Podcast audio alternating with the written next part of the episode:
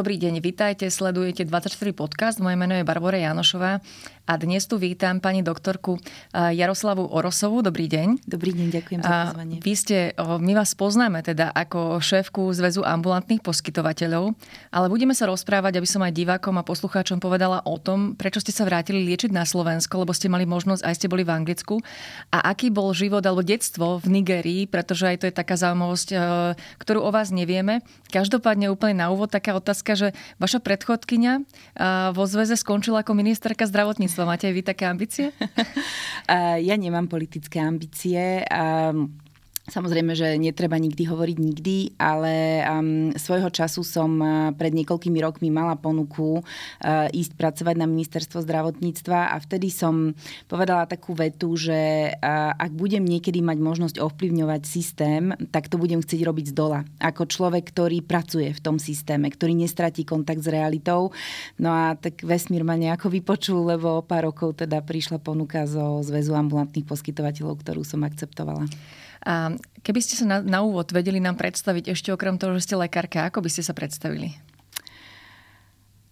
Som um, žena v strednom veku, ktorá robí prácu, ktorá ju veľmi baví a má v živote veľké šťastie na dobré vzťahy. Uh-huh. Um, a myslím si, že um, sa učím um, a zlepšujem sa v hľadaní takého life balancu, že som uh, sa naučila ten život nielen prežívať, ale aj užívať.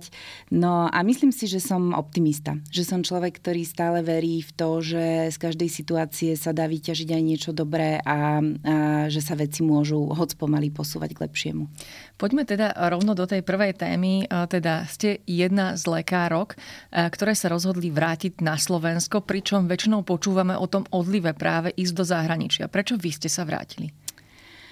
Ja som veľkú časť môjho života prežila v zahraničí, už od detstva, vďaka práci mojich rodičov. Otec bol, myslím, diplomat? Áno, môj otec bol diplomat, mama bola lekárka.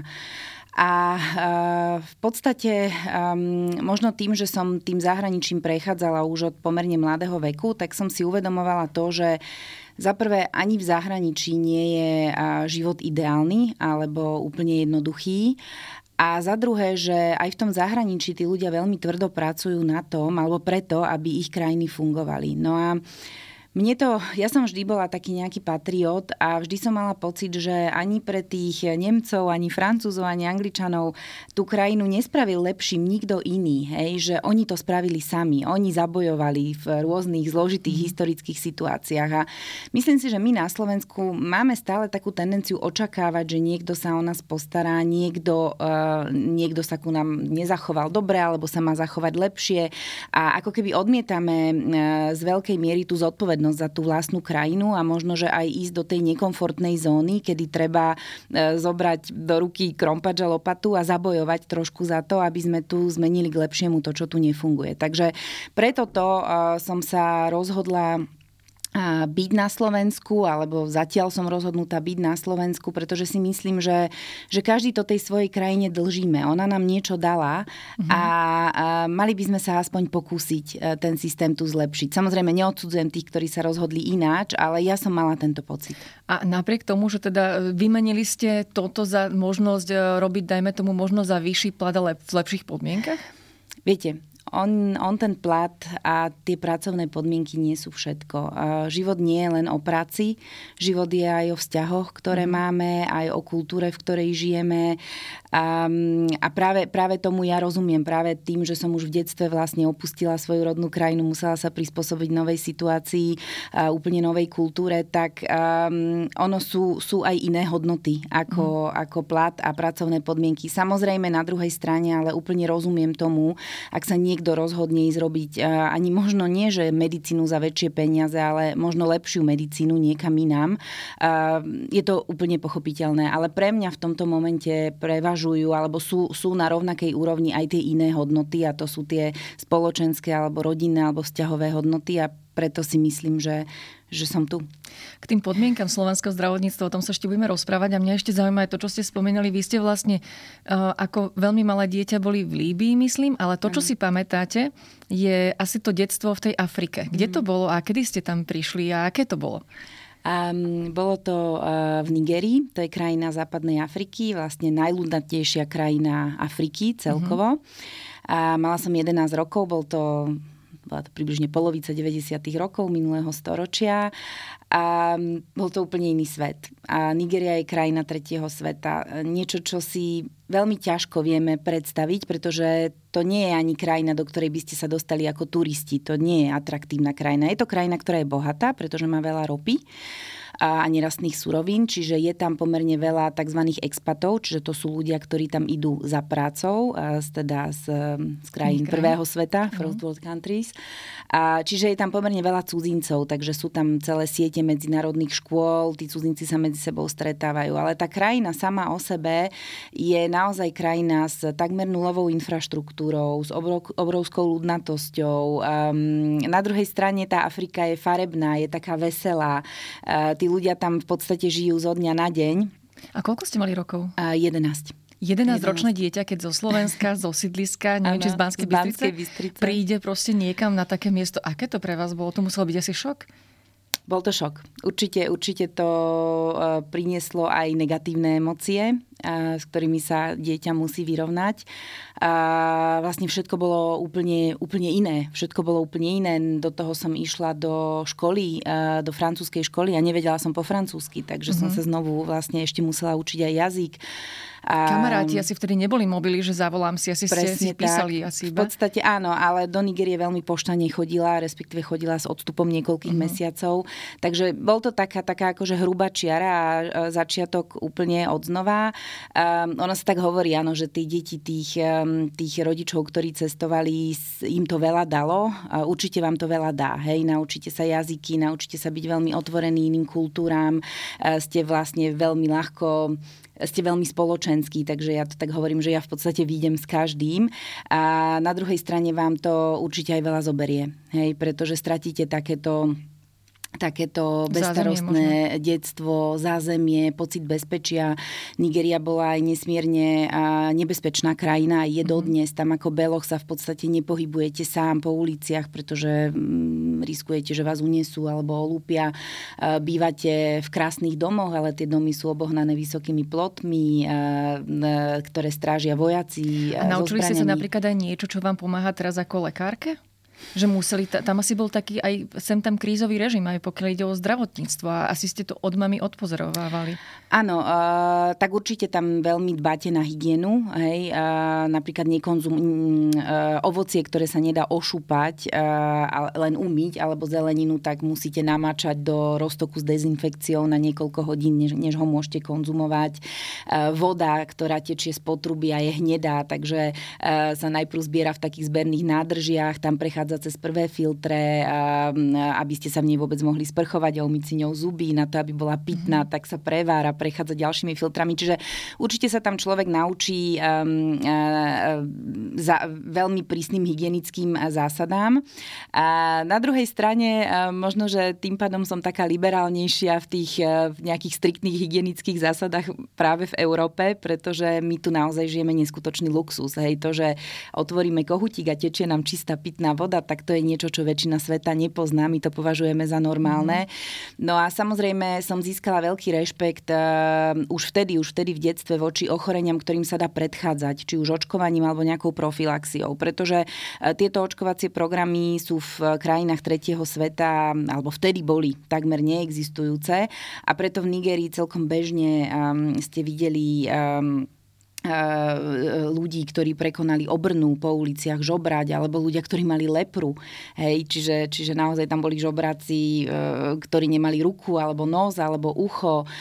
Bola tam neskutočná novorodenecká alebo detská úmrtnosť, pretože tá dostupnosť zdravotnej mhm. starostlivosti bola zlá. Čiže v tomto určite ma to poznačilo už vtedy v tom, že, že si uvedomujem naozaj tú, tú potrebu preventívy a preto aj môjim pacientom, keď dnes v ambulancii, keďže som imunologička, sa stretávam častokrát s tým, že prídu rodičia a nechcú očkovať svoje deti a majú o tom nejakú polemiku a tak ďalej, tak im hovorím, že áno, pretože my sme tu prežili v neskutočnom luxuse. Nás, moju generáciu, nikto sa našich rodičov nepýtal, či sa budeme očkovať a boli sme zaočkovaní a tým pádom sme boli ochránení pred mm. mnohými ochoreniami, ktoré si nevieme dnes ani predstaviť, ale ja tým rodičom vždy hovorím, že pozrite sa, je doba internetu, otvorte si YouTube a pustite si, ako vyzerá tetanus a, a tak mhm. ďalej. Hej, že čo sa tým vašim deťom môže stať, pretože vy ich nechránite napriek tomu, že máte tú možnosť. A k tej kapitole tohoto života ešte jednu otázku, že vlastne báli sa o vás rodičia? Boli chvíle, kedy sa o, o, o vás báli, alebo vy ste sa o seba báli? Keď ste boli v krajine predsa len, ktorá bola úplne iná, ako ste boli dovtedy zvyknutí asi.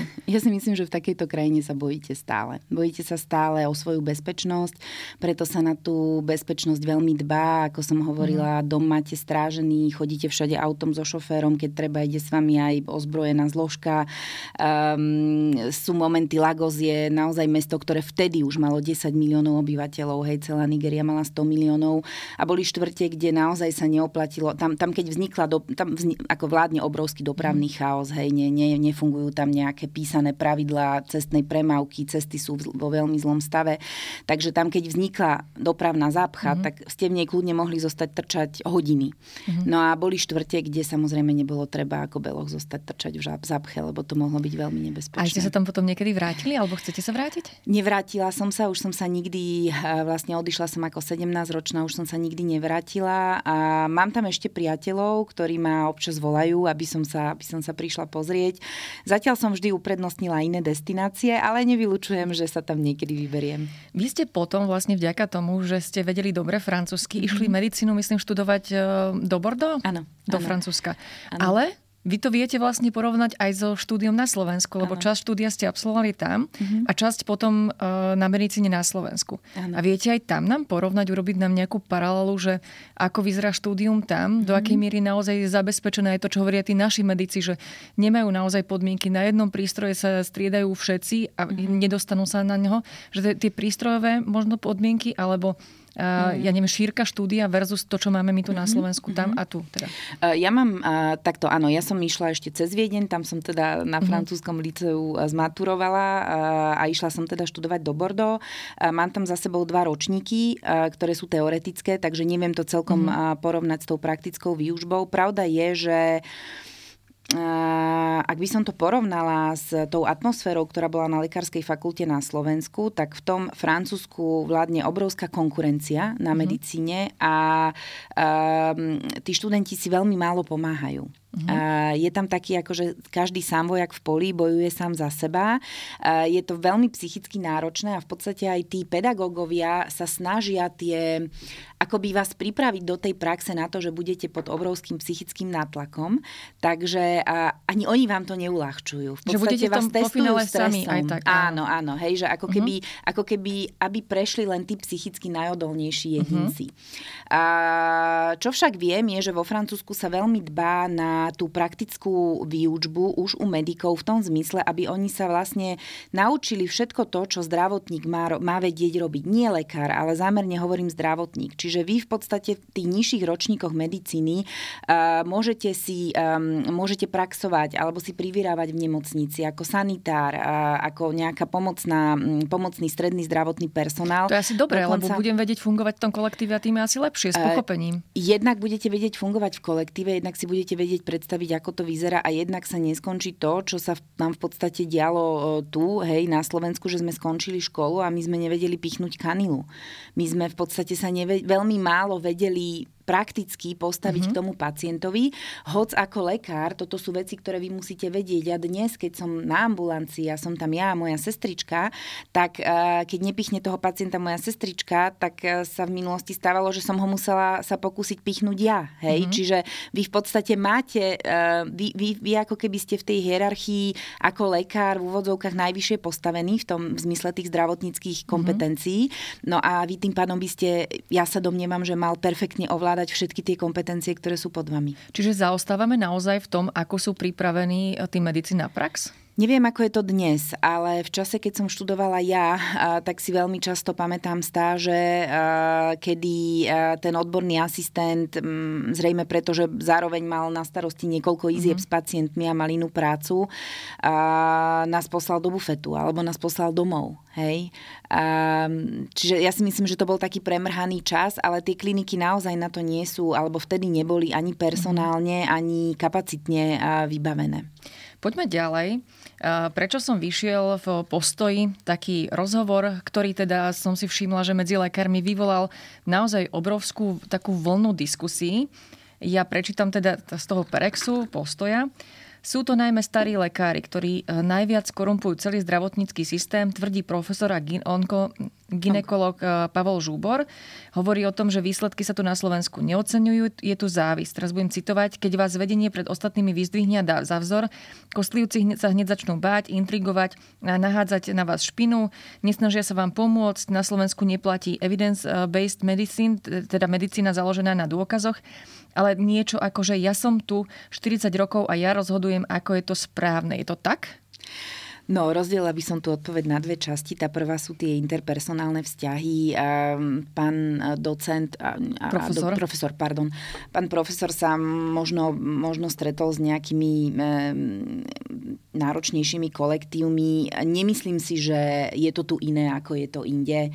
Myslím si, že je to proste o tom, ak na aký kolektív narazíte, aj o tom, ako sa možno vysprávate v tom kolektíve. Čiže ona, tá ľudská psychika sa veľmi nemení hej, od toho, že v akej krajine sa nachádzame. Takže áno, samozrejme, pracovať v kolektíve je vždy náročné, nie je to pre každého a môžeme mať väčšie alebo menšie šťastie na kolektív. Ale ja, ja nemám, mm-hmm. ja som sa na Slovensku stretla aj s horšími, aj s lepšími kolektívmi. Naozaj to záleží aj od vedenia, aj od toho, akým spôsobom tá klinika funguje. Ale sú naozaj oddelenia, kde naozaj tí starší nepustia tých mladších k tomu a jednoducho, že z obav, aby teda oni si dostali na tej úrovni ani dajme tomu tie modernejšie mhm. postupy navrhované mladšími kolegami si nepripúšťajú? Uh, je Vnímam to tak, že áno, na Slovensku uh, v mnohých oblastiach funguje taká nejaká rigidita, alebo ako to povedať ľudský, sme takí skostnateli v tom, že naozaj mnohokrát tie vekovo vyššie kapacity nepúšťajú tých mladších k práci, ale zase nie je to pravidlom a zase na druhej strane naozaj to, že niekto má nejaký vek a je kapacitou, neznamená, že teraz to musíme, alebo by sme ho mali poslať preč, pretože mm-hmm. už mhm. má nejaký vek. Bežne v zahraničí, ja som v Anglicku videla bola um, profesora, ktorý bol bývalým prednostom kliniky, ktorý ešte v 90 chodil e, dvakrát do týždňa na sedenia a zúčastňoval sa klinického výskumu a v podstate ho to, to vtedajšie vedenie opakovane konzultovalo. Čiže na druhej strane, čo mne vadí na Slovensku a videla som to opakovanie, je, že riaditeľia nemocnic sa mnoho e, z nejakých politických alebo rodinkárskych dôvodov zbavia e, mhm. vedúcich mm-hmm. pracovísk, napriek tomu, že sú to vysoko kompetentní ľudia a nahradia ich ľuďmi, ktorými sú ktorí sú oveľa menej schopní. Uh-huh. Takže určite by som to takto nepaušalizovala. Áno, je tu určitá skostnatelosť, ale na druhej strane zase netreba sa vnímať tak, že pretože ja som teraz v produktívnom strednom veku, tak ja mám nárok byť prednostom alebo primárom. To vôbec neznamená, že ste lepší ako ten, ktorý tam teraz je. Teraz sa práve chcem spýtať na tie skúsenosti aj tých starších lekárov. My máme našu všeobecnú pediatričku, ktorá je naozaj už v dôchodkovom veku, ale dokáže mm. po telefóne zdiagnostikovať moje deti lepšie, než keď prídeme na pohotovosť správnymi otázkami, ako vyslovene.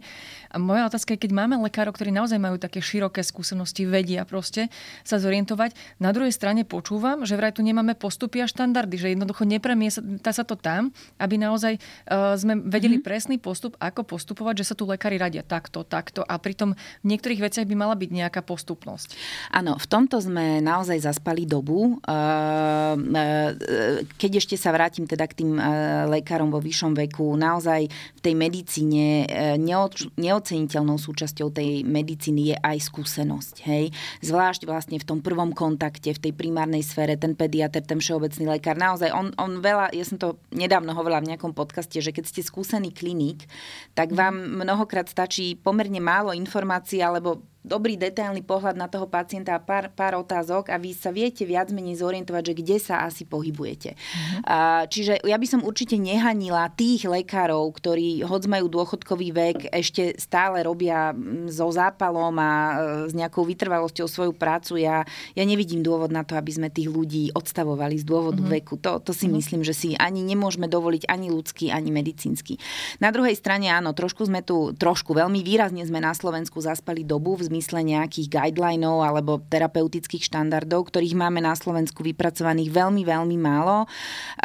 Prečo to tak je? Treba sa to spýtať odborných spoločností, treba sa to spýtať ministerstva zdravotníctva a samozrejme vo svete je ten trend takej tej štandardizácie vykonávania medicíny práve preto, že sme schopní alebo boli sme schopní zbierať obrovské množstva dát, na, na základe ktorých sme vyhodnotili, ktorý postup má najväčšiu pravdepodobnosť, že bude mhm. úspešný. Mm-hmm. Čiže toto, toto sa úplne s tým stotožňujem, s tým, čo hovorí pán profesor, že bohužiaľ tu nám chýba tá EBM a pritom pri dnešnej ľahkej dostupnosti k informáciám aj zo zahraničia, aj medicínskym informáciám, veď to je najmenej, to, to si vyklikáte, nájdete si to v žurnáloch, nájdete mm-hmm. si mhm. to teda na rôznych odborných spoločnostiach medzinárodných, tak si myslím, že, že toto je niečo, na čom by sme mali naozaj zapracovať. A on ešte tam píše, teda hovorí o ambulantných lekároch, to sa týka vás, vy, ste, vy máte špecializovanú ambulanciu.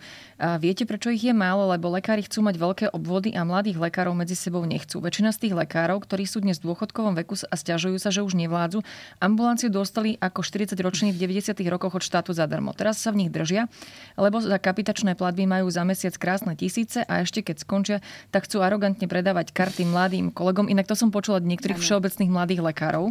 Takže ako to je? Tuto bohužiaľ nemôžem súhlasiť ako človek, ktorý tej problematike rozumie na rozdiel zjavne od e, autora článku.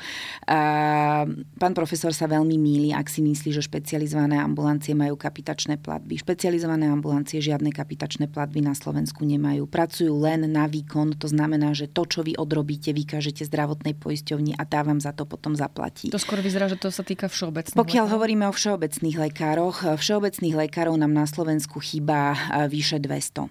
Systém funguje tak, že pokiaľ vy sa ako lekár, mladý lekár rozhodnete založiť si ambulanciu, potrebujete povolenie od vyššieho územného celku, ktorý si myslím, že na 99% dostanete v takmer každej lokalite, mm-hmm. pretože všade tí všeobecní lekári uh, uh, chýbajú. Mm-hmm. Následne si požiadate o zmluvy zdravotné poisťovne, ktoré vám ich musia dať, ak máte čo len jedného pacienta, mm-hmm. ktorý chce byť vašim pacientom. Mm-hmm. Čiže uh, táto situácia, ktorú popisuje tam pán doktor, sa týka lekárov, ktorí by chceli uh, nie zakladať ambulanciu od uh, po anglicky sa hovorí, že from scratch, akože od, od začiatku a pekne pomaličky si zbierať ano. tých pacientov, tak ako som to napríklad spravila ja.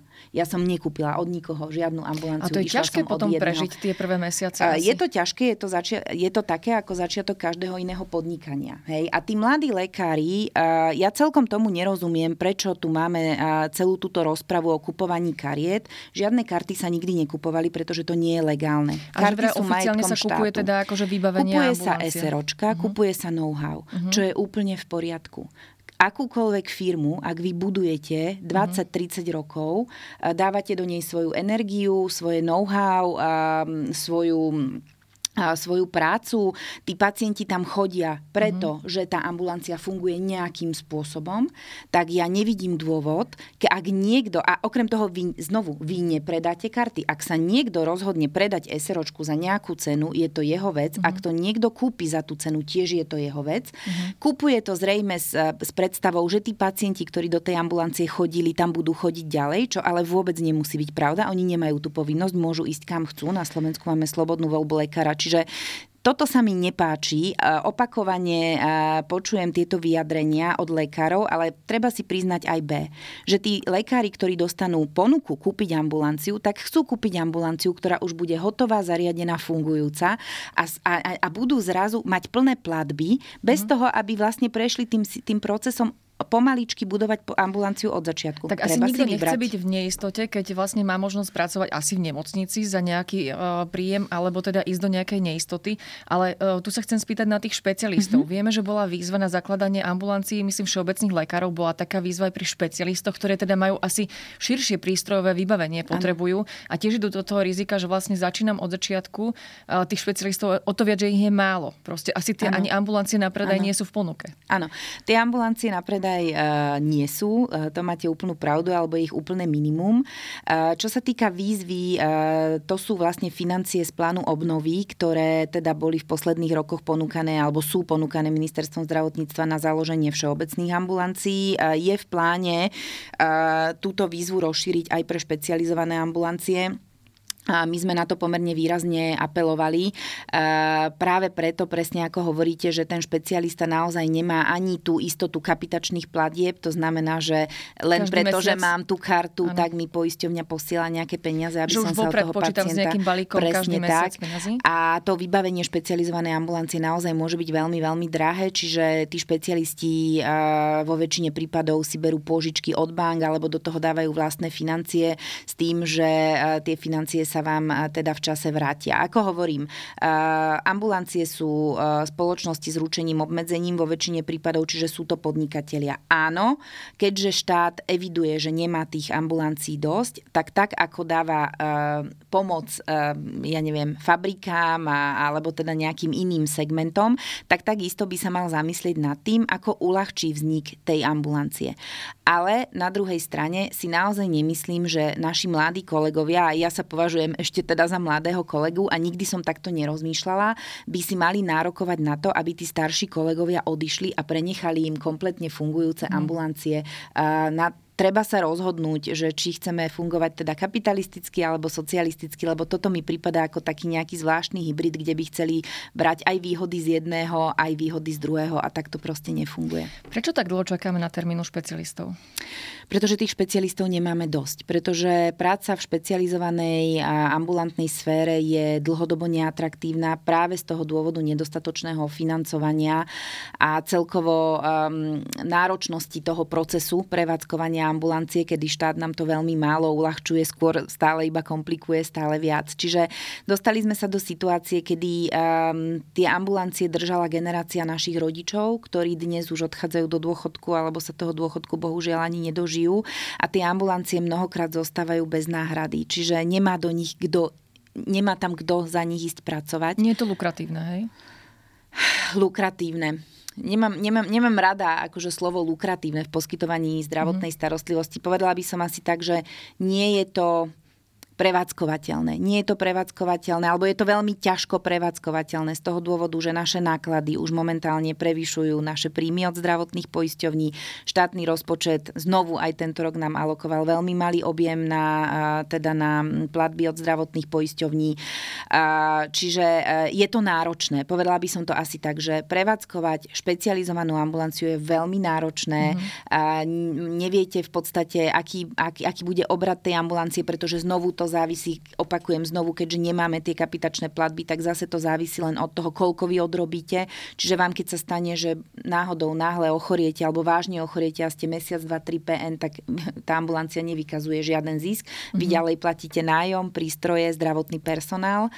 A, takže vlastne stále vidíme úbytok tých špecializovaných ambulancií. A teraz si predstavte, že to boli ambulancie. Napríklad ja som imunoalergologička, v Bratislave sa teraz zatvára jedna pani doktorka, už má teda ďaleko cez 70, zatvára sa ambulancia, po ktorej zostane, no môjim odhadom, aspoň 10 tisíc pacientov.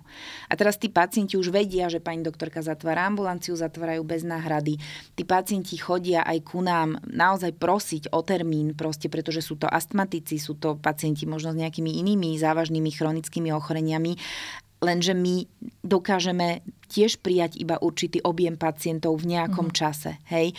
Čiže preto pacienti takto dlho čakajú na termíny ku špecialistom. Ale vlastne ono je to problém v podstate zdravotnej poisťovne. Zdravotná poisťovňa by sa mala postarať o to, aby jej poistenec mal prístup v nejakom normálnom čase k špecialistovi. I deje sa to? Uh, áno, zdravotná poisťovňa je zodpovedná za nákup zdravotnej starostlivosti. To je taká pekná formulka, ktorou uh, sa, uh, sa radí, teda radí ju hovoríme, lebo v podstate hodíme tú zodpovednosť na plecia zdravotnej poisťovne. Uh, áno aj nie. Uh, na jednej strane áno, tá zdravotná mm-hmm. poisťovňa by mala motivovať poskytovateľov k tomu, aby chceli v tých ambulanciách pracovať.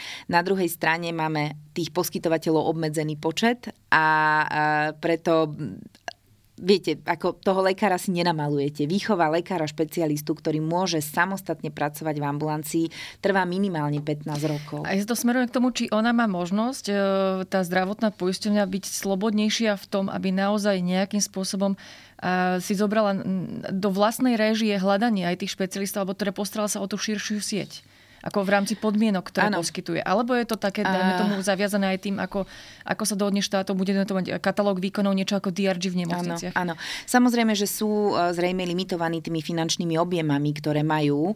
A na druhej strane, áno, súhlasím s vami, vidíme napríklad e, tú najmenšiu zdravotnú poisťovňu na Slovensku, ktorá má zahraničný, e, zahraničnú materskú spoločnosť, ktorá úplne bez problémov zazmluvňuje novovzniknuté mm-hmm. špecializované ambulancie u ďalších dvoch zdravotných poisťovní a hlavne u tej štátnej vidíme to, že uh, oni ako keby stále vyhlasujú, že majú naplnenú sieť, že oni už nemôžu, vznikne, ja neviem, kardiologická ambulancia v Banskej Bystrici, kde vieme, že sú dvaja mm-hmm. kardiológovia, ten kardiolog si požiada o zmluvy a e, dve z troch poisťovní mu odpíšu, že my vám zmluvy nedáme, lebo my už máme plnú sieť, my máme kardiologov dosť. Pritom na kardiologa teraz akože si vymýšľam, hej, nehovorím vám konkrétne prípady, ale pritom vieme, že sa vieme, v danom regióne na ňo čaká rok.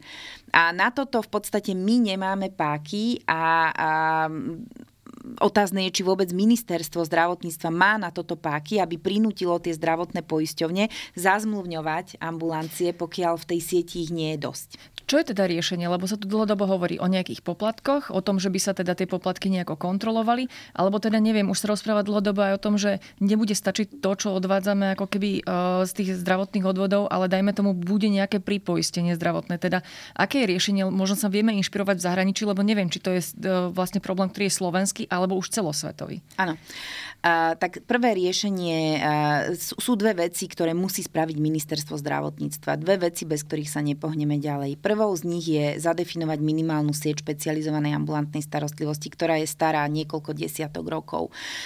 My dnes u všeobecných ambulancií vieme, kde ich máme dosť, kde ich nemáme dosť. U špecializovaných ambulancií to stále nemáme. Tá sieť sa rozpracovala, takmer dokončila ešte za pána ministra Lengvarského, potom tam došlo k pomerne dlhej pauze. Podľa neoficiálnych informácií, alebo v podstate už aj oficiálnych, sa na nej začalo znova pracovať. Takže to by bolo mm-hmm. super, pretože by sme mali aj paku na tie zdravotné poisťovne, aj na tie vyššie územné celky, aby sme povedali, počúvajte, ale tuto vám chýbajú dvaja internisti v tomto mm-hmm. kraji, takže ideme ich nájsť a ideme ich zazmluvniť mm-hmm. a ideme ich, ideme ich motivovať, aby prišli mm-hmm. a ideme ich zazmluvniť. Čo sa týka toho financovania, Znovu, ambulantná sféra funguje tak, že na konci mesiaca vykáže zdravotnej starostlivosti v kódoch, čo robila. Hej? Čiže ja neviem, za vyšetrenie pacienta, za jeho popočúvanie vykážete takýto kód, za rengen vykážete iný kód, za spirometriu vykážete ďalší kód, za odbery a tak ďalej. Na konci mesiaca je to niekoľko, niekoľko desiatok až tvoriek mm-hmm. výkonov, ktoré sa elektronicky pošlú mm-hmm. zdravotným poisťovňam. No a každý výkon má pridelenú nejak, nejaký počet bodov, z ktorého vychádza nejaká suma, za ktorú vám tá poisťovňa zaplatí. Toto celé sa volá, že katalóg výkonov. To je to, čo by malo testovať sa začať od leta tak. asi? No my už katalóg výkonov máme, akorát, že je 27 rokov starý. Takže e, nezahrňa množstvo výkonov, ktoré samozrejme pribudli za ten čas, nezahrňa ich mhm. aktuálne ceny. No a ministerstvo zdravotníctva spolu s lekárskou komorou už e, posledné dva roky a ministerstvo zdravotníctva už dlhšie pracujú na novom katalógu výkonov, ktorý by bol aktuálny, je inšpirovaný katalógmi výkonov e, z okolitých krajín, mali by tam byť adekvátne mm-hmm. ceny. My musíme dať do praxe, alebo minimálne dať na svetlo sveta tento katalóg výkonov, aby sme si mohli pravdivo povedať to, koľko tá ambulantná zdravotná starostlivosť stojí. Pretože my si teraz klameme. My sa teraz tvárime, že stojí toľko, koľko nám za ňu zaplatia zdravotné poisťovne, ale to nie je pravda. Ako som už povedala, naše náklady, či už materiálno-technické alebo personálne, mnoho, a to nehovorím o nejakom vzdelávaní alebo zvelaďovaní mm. ambulancie, proste náklady len na to, aby tá ambulancia nejako dobre fungovala, dávno prekračujú naše príjmy. Mm. Čo vznik, čo, čo sa deje, ako niekto mm, veľmi pekne povedal nedávno na jednej konferencii, ma to tak pobavilo, že že, tá ambulancia a ten trh je akože taký živý organizmus. Čiže čo sa deje? No deje sa to, že tú medzeru v tom financovaní, to, čo nám chýba, tie ambulancie musia niekde nájsť, aby mohli fungovať. Mm-hmm. A hľadajú to samozrejme v spolúčasti pacienta. Čiže pacienti platia rôzne formy doplatkov, e, nehovoriac o tom, že nie všetky doplatky sú nesprávne, pretože znovu platiť napríklad za výkon, ktorý nie je zmluvný, ktorý nie je v tom mhm. katalógu výkonov, je úplne v poriadku, pretože za ten, ten, tej ambulancii mm-hmm. nezaplatí vôbec nikto. Sú to rôzne administratívne poplatky, poplatky za rôzne IT systémy, pretože dnes naozaj tá doba pokročila mm-hmm. a vy keď chcete dobre prevádzkovať ambulanciu, tak si potrebujete platiť aj nejaký software, potrebujete si platiť nejaký objednávací systém a tak ďalej. Toto je niečo, čo nejako nie je zohľadnené v platbách. Čiže ten ako keby katalóg výkonov pomôže ako keby dofinancovať to, čo dnes e, do veľkej miery musí nejako spolufinancovať pacient, čiže to odbremení finančne toho pacienta, keďže sme v takej situácii, akej sme. Každopádne tu je ako ďalšia vec, že to musí byť naviazané na nejaký rozpočet. Vieme, že teraz sa rozpráva o tom, že by malo ísť ešte 100 miliónov eur e, do, do toho systému e, tých ambulancií, ak sa ušetrí, ale je tam. No, tak to, to, to sú pre mňa vždy také, také nepochopiteľné formulácie, že e, dáme vám viacej peniazy, lebo viete, vieme, že ich potrebujete, ale najprv ich musíte ušetriť. Ako môžeme ušetriť, keď už dnes sme To je v celkovom zdravotníctve, hej, akože to, teraz ano. to sa bude brať z toho balíka, ktorý sa ušetria ale čo, inde. Hej, ale čo ambulancie s tým majú, či niekde inde sa ušetrí? My Čiže nevieme ovplyvniť, kto kde ušetrí. To nebude A tých 100 miliónov, pokiaľ ja viem, je viazaných na to, aby ak ministerstvo od 1.7 pustí e, do praxe pilotný projekt toho katalógu výkonov niekoľkých špecializácií. Uh, informácie o tom, ako uh, pokračujú práce na tom pilotnom projekte, sa rôznia podľa rôznych zdrojov. Takže ja momentálne vôbec nie som presvedčená o tom, hoc by som to rada ministerstvu verila, že 1.7. sa ten pilotný projekt spustí. A ešte, ešte, ešte by som nadviazla na to, čo ste povedala, že ten nový katalóg umožní dofinancovanie nie. Ten mhm. nový katalóg umožní vidieť, koľko to naozaj stojí a koľko peňazí nám chýba. Už to, mhm. či príde potom dofinancovanie, to si myslím, to je samozrejme vecou rokovaní medzi ministerstvom zdravotníctva a ministerstvom financií. Nemyslím si, že sa to udeje z roka na rok, pretože nám chýba naozaj niekoľko 100 miliónov v tej ambulantnej mm. sfére každý rok.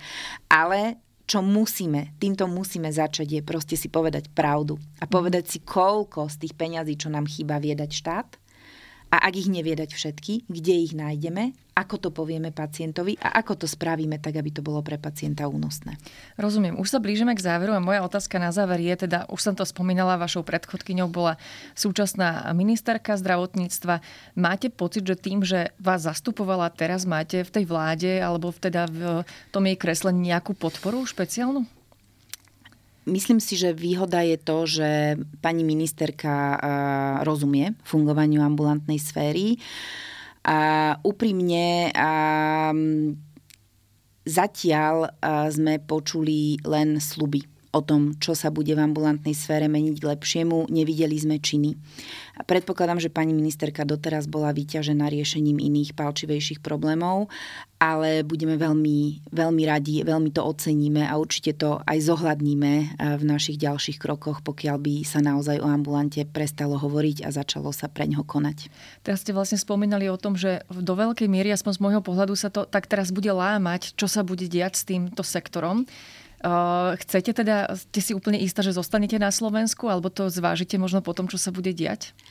Uh, tak človek nikdy nevie, čo sa, čo sa udeje mhm. ani zajtra, ani, ani nie to ešte o dlhšiu dobu. Momentálne uh, by som rada do, dokončila môj mandát v zväze, alebo aspoň tento mandát v zväze ambulantných poskytovateľov, ktorý mám ešte na niekoľko rokov. Bola by som rada, ak by sa nám podarilo posunúť naozaj veci čo i len trošku k lepšiemu. Takže momentálne určite nemám žiadne jasné plány na odchod zo Slovenska. Na druhej strane eh, naozaj eh, ten môj život eh, je, bol taký, že, že sa pomerne ľahko adaptujem. Takže, takže samozrejme, že nikdy neviete vylúčiť, čo vám život prinesie. A teraz sa spýtam naopak, to ak sa teda, teda to celé dobre dotiahne, Priláka to uh, jednak lekárov do toho vášho sektoru a priláka to lekárov naspäť na Slovensko? Pokiaľ sfunkčníme ten ambulantný systém, tak si myslím, že určite sa stane atraktívnym nielen pre lekárov, ktorí dnes možno pracujú v nemocniciach a netrúfajú si ich do, ísť do tých ambulancií, pretože majú pocit, že to finančne ani možno mm-hmm. organizačne nezvládnu, ale je možné, že sa presne z tohto dôvodu vrátia aj, aj lekári z cudziny pretože, pretože si myslím, že tak ako som vám hovorila, tie, tá práca nie je všetko a mnoho ľudí by túži byť doma a vykonávať tú, tú prácu a vlastne užívať aj tie iné oblasti života, ktoré práve tým, že sme doma, si môžeme vychutnať. Ďakujem, že ste tu boli.